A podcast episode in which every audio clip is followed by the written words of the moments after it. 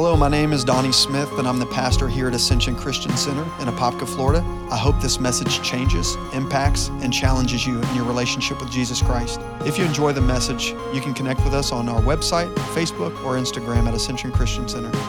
Thank you, and enjoy. All right. Amen. Let's just pray. Father, we thank you again for this time of worship. We thank you for our next-door neighbors who are sharing worship with us as well.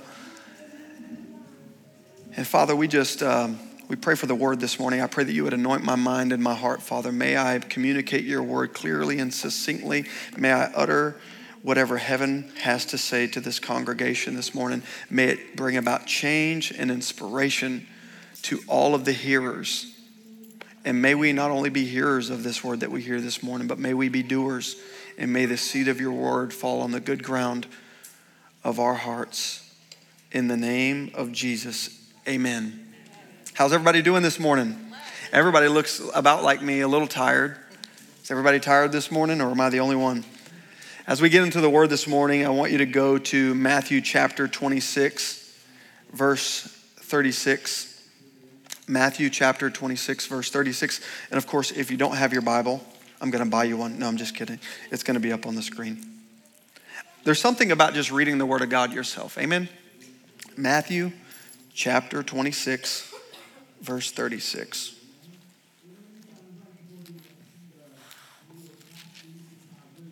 When you're there, if you just say, I'm there.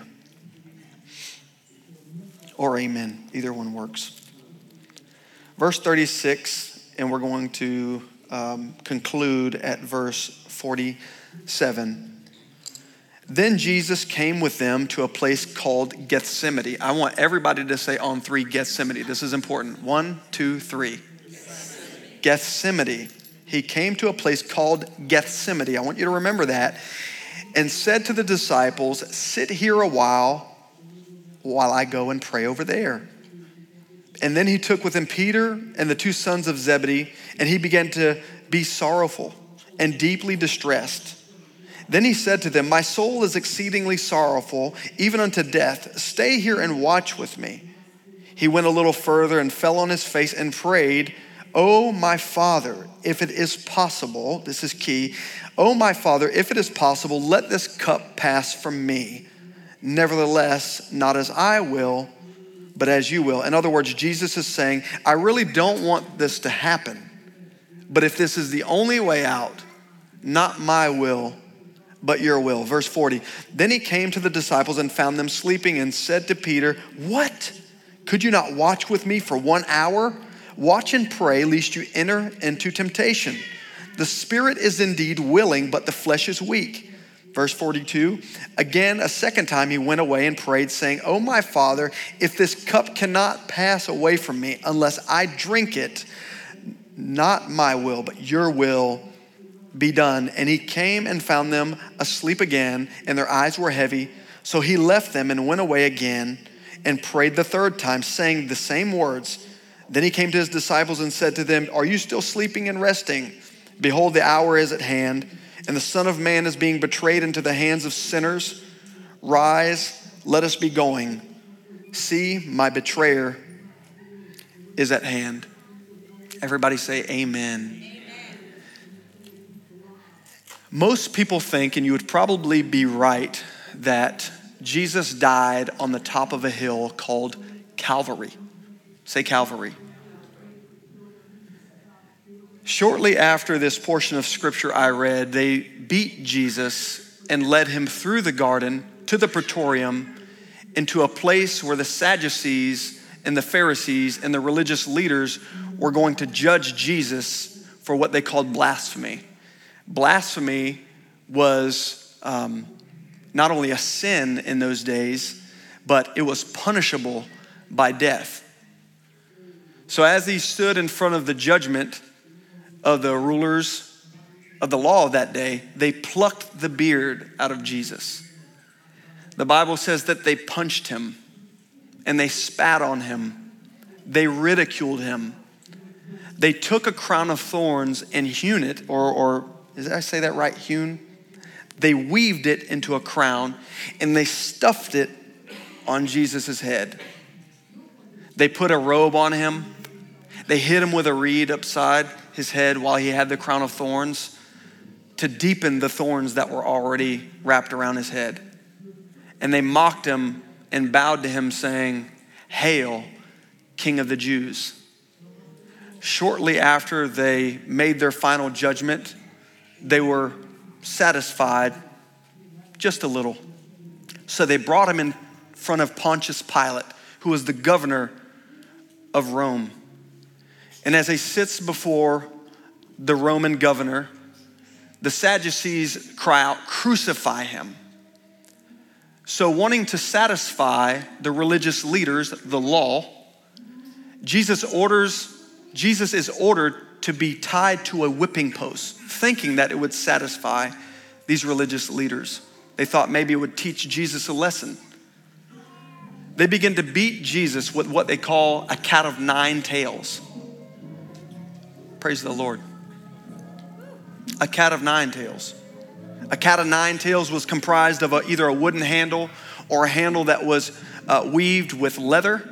And at the end of it were nine belts attached with metal, bone, and glass. They whipped him until they were out of breath. And once one Roman soldier would get out of breath, they would hand the whipping of the cat of nine tails to another, and they would continue to whip Jesus. The historians of that day tell us the whippings were so bad that Jesus' entrails were hanging out. Bones were exposed. The whole goal of this type of torture was to beat the person until the brink of death. And if that wasn't bad enough, they take Jesus off of the whipping post and lead him up Calvary's side, and they make him carry his own cross. Of course, he's brutally beaten, dismayed, wearied. He meets a person on the way called Simon, and Simon helps him bury the cross. And Jesus ends up being nailed to a cross at the top of Calvary. Now, all that gruesome detail that I just gave you of his death, it's evident that Jesus died by hanging on a cross and by experiencing such a brutal beating. But I want to suggest to you that Jesus didn't first die on the cross. I want to suggest to you this morning that Jesus may have died externally on the cross on Calvary, which is called the skull. But I want to suggest to you this morning that Jesus didn't necessarily die internally on the cross. He died internally in a place called Gethsemane. And that's what I want to talk about this morning. My message this morning is entitled Beauty and Brokenness. I want you to look at somebody and say, "There's beauty in your brokenness." No, I really want you to look at them this morning. I want you to turn to your neighbor and I want you to say, "There is beauty in your brokenness."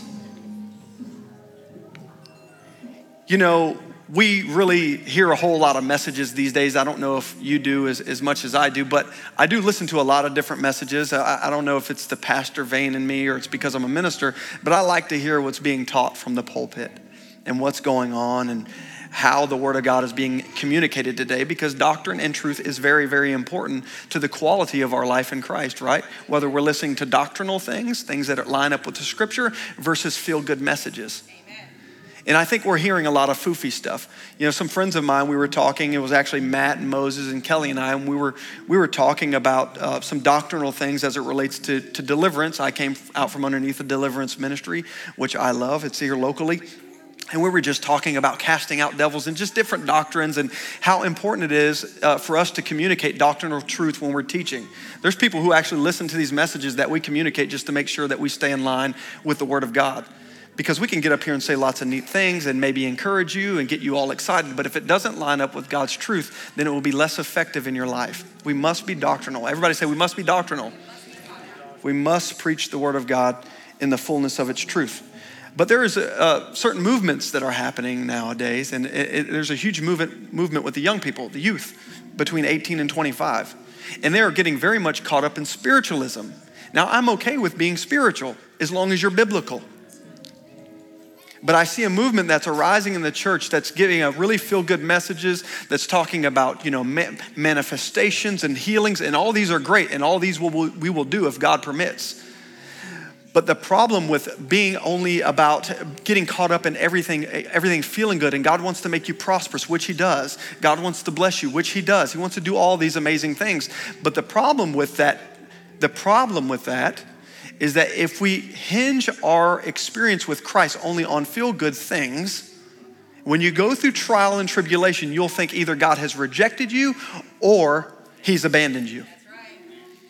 And this is the problem with the church today, is that we think that when God uses tools, say tools, to break you, you may think that he's mad at you or has forsaken you.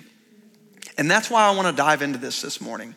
I wanna talk about the beauty in brokenness, because we talked about the dark side of the cross, which, by the way, when God looked at that cross, he seen sin.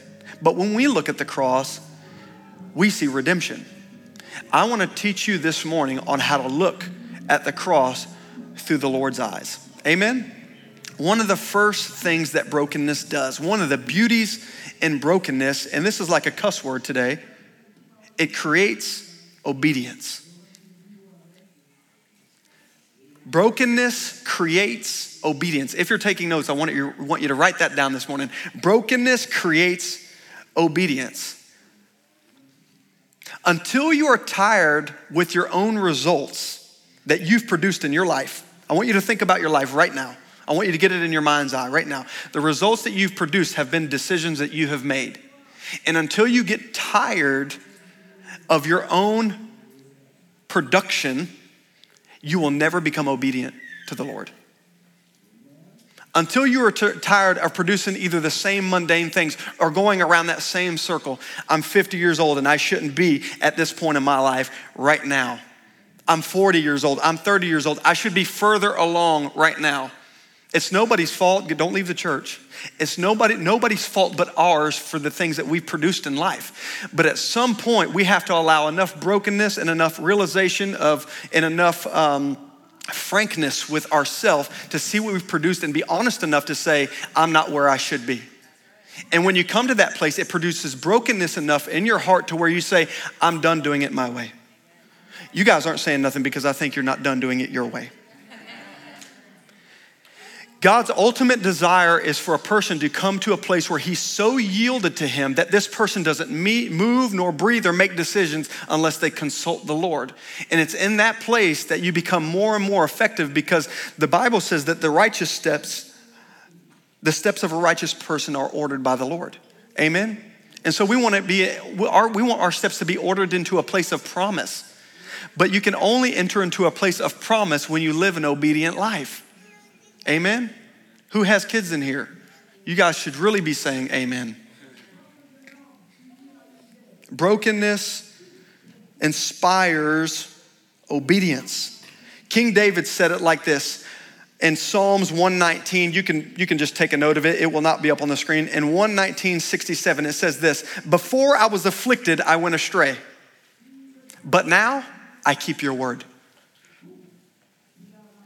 Before I continue in this message, I need you to know this, that there's three different ways that your life can produce things, okay? Moses and I were talking about this, because sometimes people think that God puts sickness on them. Let me just tell you, God does not put sickness on people to teach people lessons. Let me just clear the air right now. God will not bring you through certain hardships it has to be in line with his word. So God doesn't teach people through sickness and through disease. He will use it though. He doesn't cause it, but he will use it. You'll get lessons, because God, the Bible says in Romans 8:28, God works out all things. Everybody say all. All means all. God works out all things together for them that love the Lord. Amen? And who are called according to his purposes. Your sin, our sin, my sin can produce chastening in your life. Our own decisions. But if it's not, if that sickness is not of the Lord, and it's not because of our sin, for the believer, there is no such thing as happenstance. So anything that is happening in your life, anything that's gnawing, wherever God is trying to break you, wherever you're sensing some breaking, and you are a child of the Most High God, know this, that God has sent that tool to break you. Amen. We don't preach about that anymore because our church won't be filled. They'll be half full like this. But God will use difficult things. See, we love the result of what God produces. We love it. But we don't like the tools that he uses to break us. Amen? And God knows exactly what will create ultimate satisfaction in your life, because the heart is deceitful. In Jeremiah 17:9, it says, the heart is deceitful above all things. Who can know it? But the Lord specifically designed you and knows how to satisfy you and knows what end will satisfy you. And so he will create situations and circumstances to process you so that you can end up at XYZ. Amen? I wrote it down like this. When you come to a place where you're fully surrendered, you'll find rest. When you're in a place that you have been fully broken, you will not only live an obedient life, you will have full peace. You will have a life full of peace because you realize he's got the whole world in his hands. Come on, sing it. Whole world in his hands. He's got the whole world in his hands. He's got your whole world in his hands. Your steps are ordered by him. And so never fight the process of God's breaking, because ultimately he breaks you to build you. I remember reading this past week in Jeremiah, and it says that the potter was forming the clay. And something peculiar happened. It says while he was forming it, he wasn't pleased with how it was turning out. And it says that the clay was marred in his hands. It meant he broke the clay and started reshaping it. You know, here's the good thing about the Lord. It doesn't matter if you're 40, 50, or 60. God can expedite things and get you to where you should have been, even if you've made wrong mistakes in your life.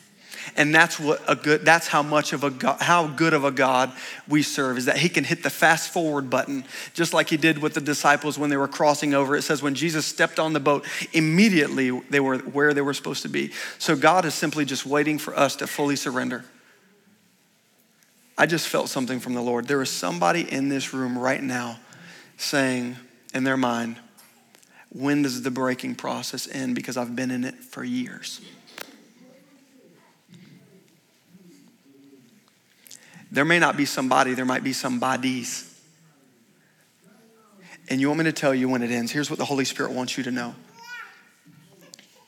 When the breaking process doesn't matter any longer. That's when you know you are ready. Because when you're in a place of complete brokenness and utter abandonance to the Lord, you find when you're there at that point, not before that, not when you're saying, I wish this would end. I wish this story or this chapter would come to an end. It's in that place that you find complete rest in him, because you finally come to the realization, he's all I need. He's all I need. And that's the place that David was at. Speaking of broken men.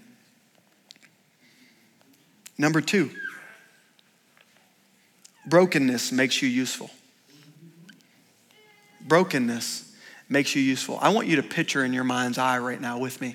I want you to picture this beautiful black stallion, a 2,000-pound animal, jet black with that satin sheen to him. How many love horses and animals? Think about him in the wild. Do you think you would have a crack at jumping on his back and riding him? Probably not, because it's power that's not restrained. I'm gonna use an old word because I'm old-souled, but when you saddle bust him, that's what you call saddle busting, but when you saddle bust the stallion, you get the enjoyment of both power and obedience. So God will use tools in your life to make you useful for him, because you are unuseful until he saddle busts you.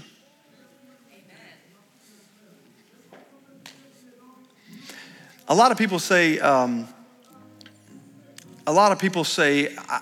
don't want to project weakness. But what meekness is, it's not weakness. It's power under restraint. It's power under control. And so what God does in the believer's life, because he knows they'll be useful, but they're not useful when they're wild and running. They're only useful after they've been saddle busted, disciplined, and broken in the hands of the master so that he can use them for his service. Amen? You know, when I was a little boy, I grew up, I did play a lot of baseball. Growing up, I don't play much sports anymore. I just don't have the time for it, but I still love sports. All the guys talk about sports and I can't keep up with them because I don't really watch TV too much anymore. But I do remember as a little boy, there was this guy who what do they call that when they put it, the dip in their gums here and they spit. He was one of those baseball players.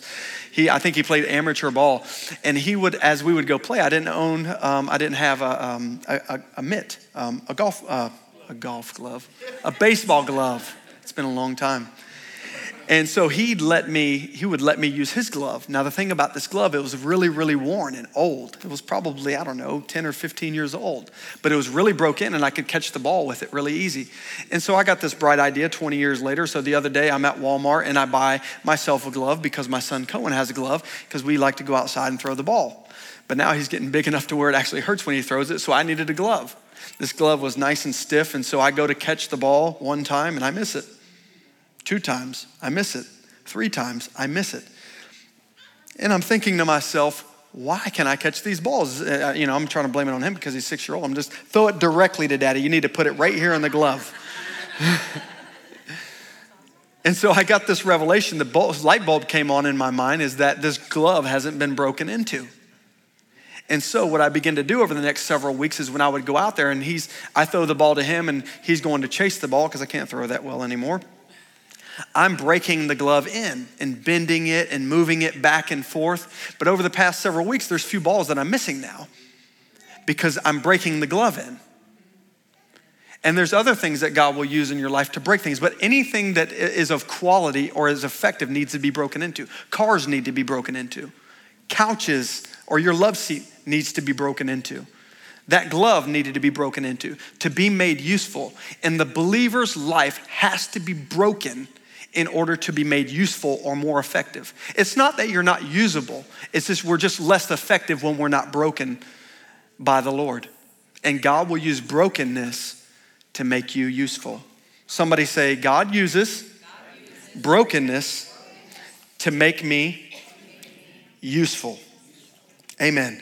Until your human nature is dethroned, your use for God will be limited because human nature is limited and God's nature is unlimited. And as long as your human nature is in the driver's seat, you and I will live a limited life. As long as you're the driver of your own life, you will be limited because we are limited beings.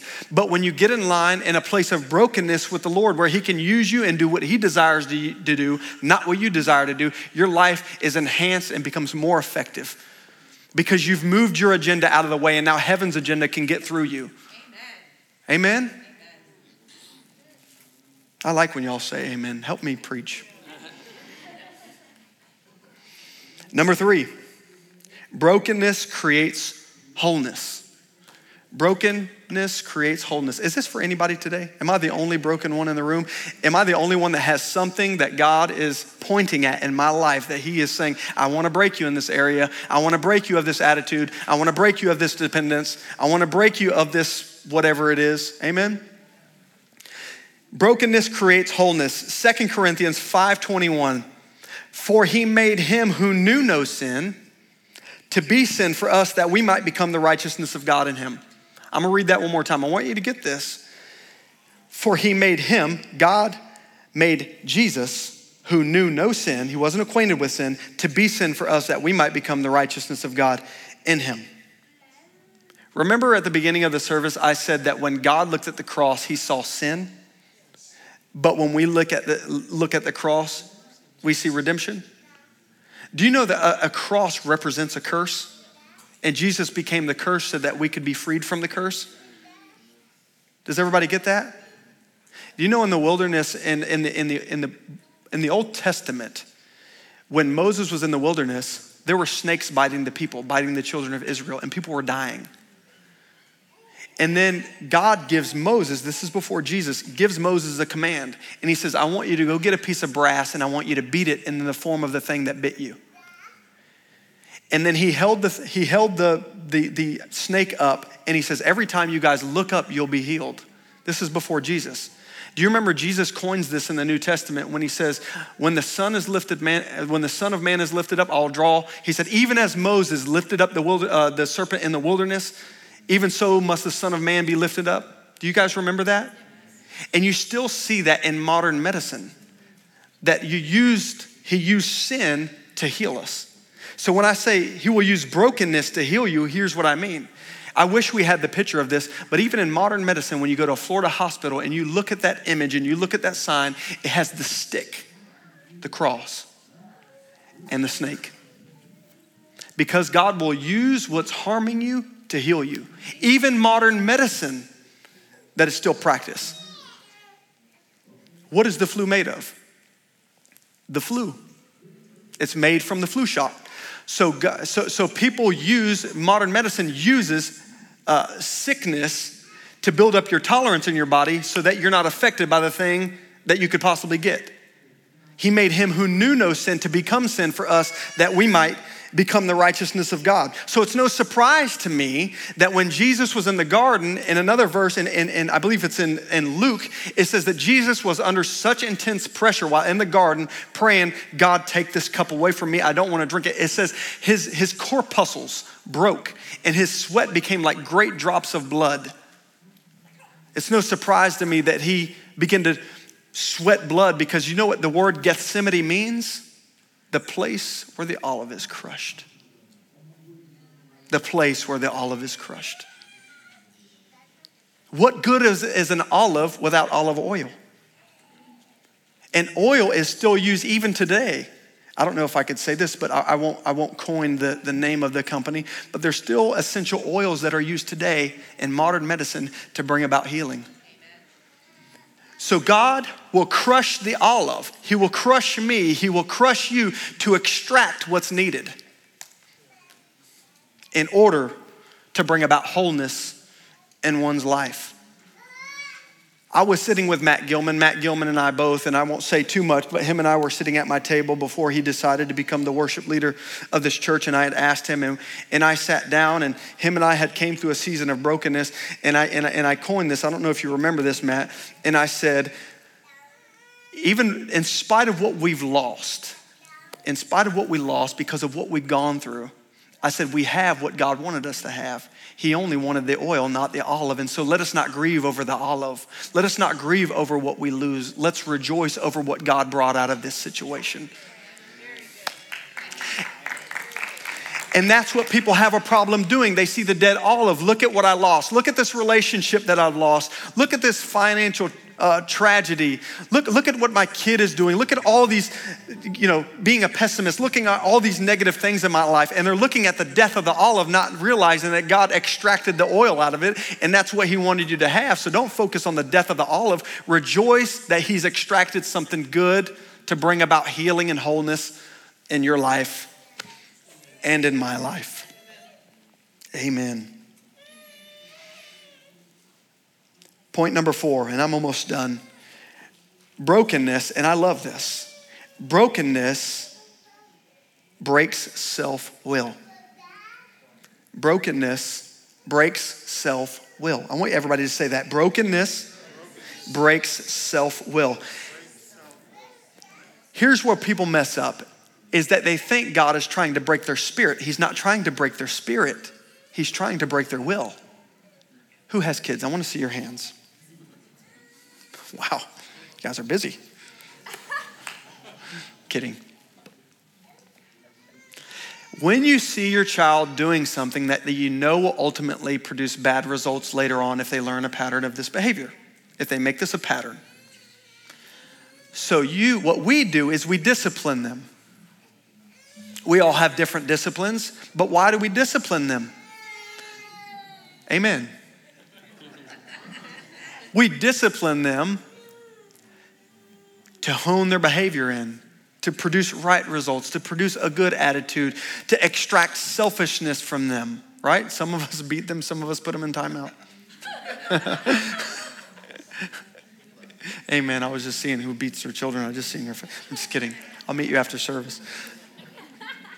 We discipline our children not to break their will. That's not our desire. We simply want to, we don't want to break their spirit. We want to break their will to do wrong, because we know if they get into a pattern of doing these type of things, it's going to produce devastating results later on. So it's the same thing with the horse. It's not the horse trainer's desire is not to break the will of the horse. The spirit of the horse. The spirit in the person is what God wants to enhance, to strengthen. But what he does want to do is he wants to break the will of self-independence. Yeah.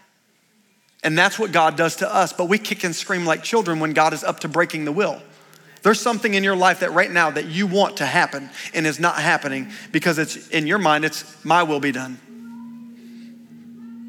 But God wants us to come to a place where we are delivered and we are freed from self-independence, and we come to a place where we are fully dependent. Let me ask you this. Don't be mad at me or throw rocks at me. I'm going to stand up here just so you guys don't hit me. If your will had the power to change your situation, then how come things haven't changed? Oh, Jesus, I see someone squirming out there right now. Because it's God's way of showing you it's not your way or the highway. And this whole thing where we think we can get God to move, I say this in complete love, and I'm only 33, so I may not carry the full weight when I say this, because I still have some years to live. But we think we got to get God to bend to our will when it should be the other way around. It's not my will be done, it's his will be done. So if we had the power to change it, that independent spirit, then why haven't things changed? I've had to question that in my own personal life. If I had the power to change certain things, then why aren't they changed? It's because God is wanting us to come to a place of full surrender, like Jesus did in the garden, and saying, Lord, not my will, but your will be done. If things don't change, it's because God has left it there lovingly, because he's looking to extract change in your life. He's looking to break your will, not your spirit. He's looking to build you up, not break you down. But in order for you to be fully built up, we have to do things his way. We have to learn obedience through the breaking. We have to allow our self-will to be broken, and we have to allow him to do it his way, on his time. Amen? Amen. You know, I can't help but think about Peter, how much Peter's will was broken. We were talked about the other day, and we also talked about this during worship service on Thursday, how Peter, how independent he was, and how God actually allowed him out on the water to walk on the water. He said, Peter, come. And Peter begins to walk on water. I tend to believe that Jesus had every intention of allowing Peter to sink. I believe he had full intention of saying, come, allowing him to experience walking on water and knowing he would sink, because he wanted to break Peter's will. I believe if he were, I can't validate this through scripture, but I believe in his own mind, Jesus thought, I want to show you can walk on water, but only as long as I allow it. Because he wanted Peter to become fully dependent on him. He didn't want, because if Peter would have walked on water, he would have become prideful. He struggled with pride. But not only did he begin to sink, and then Jesus says, come out of the water, Peter. Let me pick you and pick you back up and put you in the boat. It created more dependence on Jesus, because he finally came to the realization, I can't do this apart from you, and you can't do this apart from the Lord. Whatever it is in your life that is not changing, when you come to that place that Peter did, I'm sorry, Lord, I can't do this myself, you'll begin to walk on water. But it's only when you're broken and when your self-will is shattered. And I remember when Peter said, If all forsake you, if all run from you, Lord, I will never forsake you. I will die for you. Peter was the first one to deny Jesus. He denied him not one time. He didn't deny him just two times, but he denied him three times. He denied that he ever even knew the Lord. And the Bible says that he went out after Jesus saw him. Jesus seen him and heard him deny him. It says Peter ran out and repented, and it says he wept bitterly. In other words, he was broken. And when the Lord begins to break you, you then become useful for him. And if you think about Moses was broken. He was one of the most powerful men in Egypt, one of the second in command. He was the prince of Egypt. And he didn't get built up until his self-will was broken, until he went on the run for 40 years into the wilderness. And God used that season of brokenness, that season of humility to shape him into who God's called him to be. And he used him as a shepherd before he made him a prince again. Amen? And God will use places that are dry, that are difficult, that are hard in order to break you so that you can become the woman of God, so that you can become the man of God that he's called you to be. He'll use relationships. He'll use financial difficulties. Come on. He'll use attitudes. He'll use situations and circumstances to break you in order to get out of you what he desires. Last thing, brokenness attracts God. Brokenness attracts God. I want you to stand with me.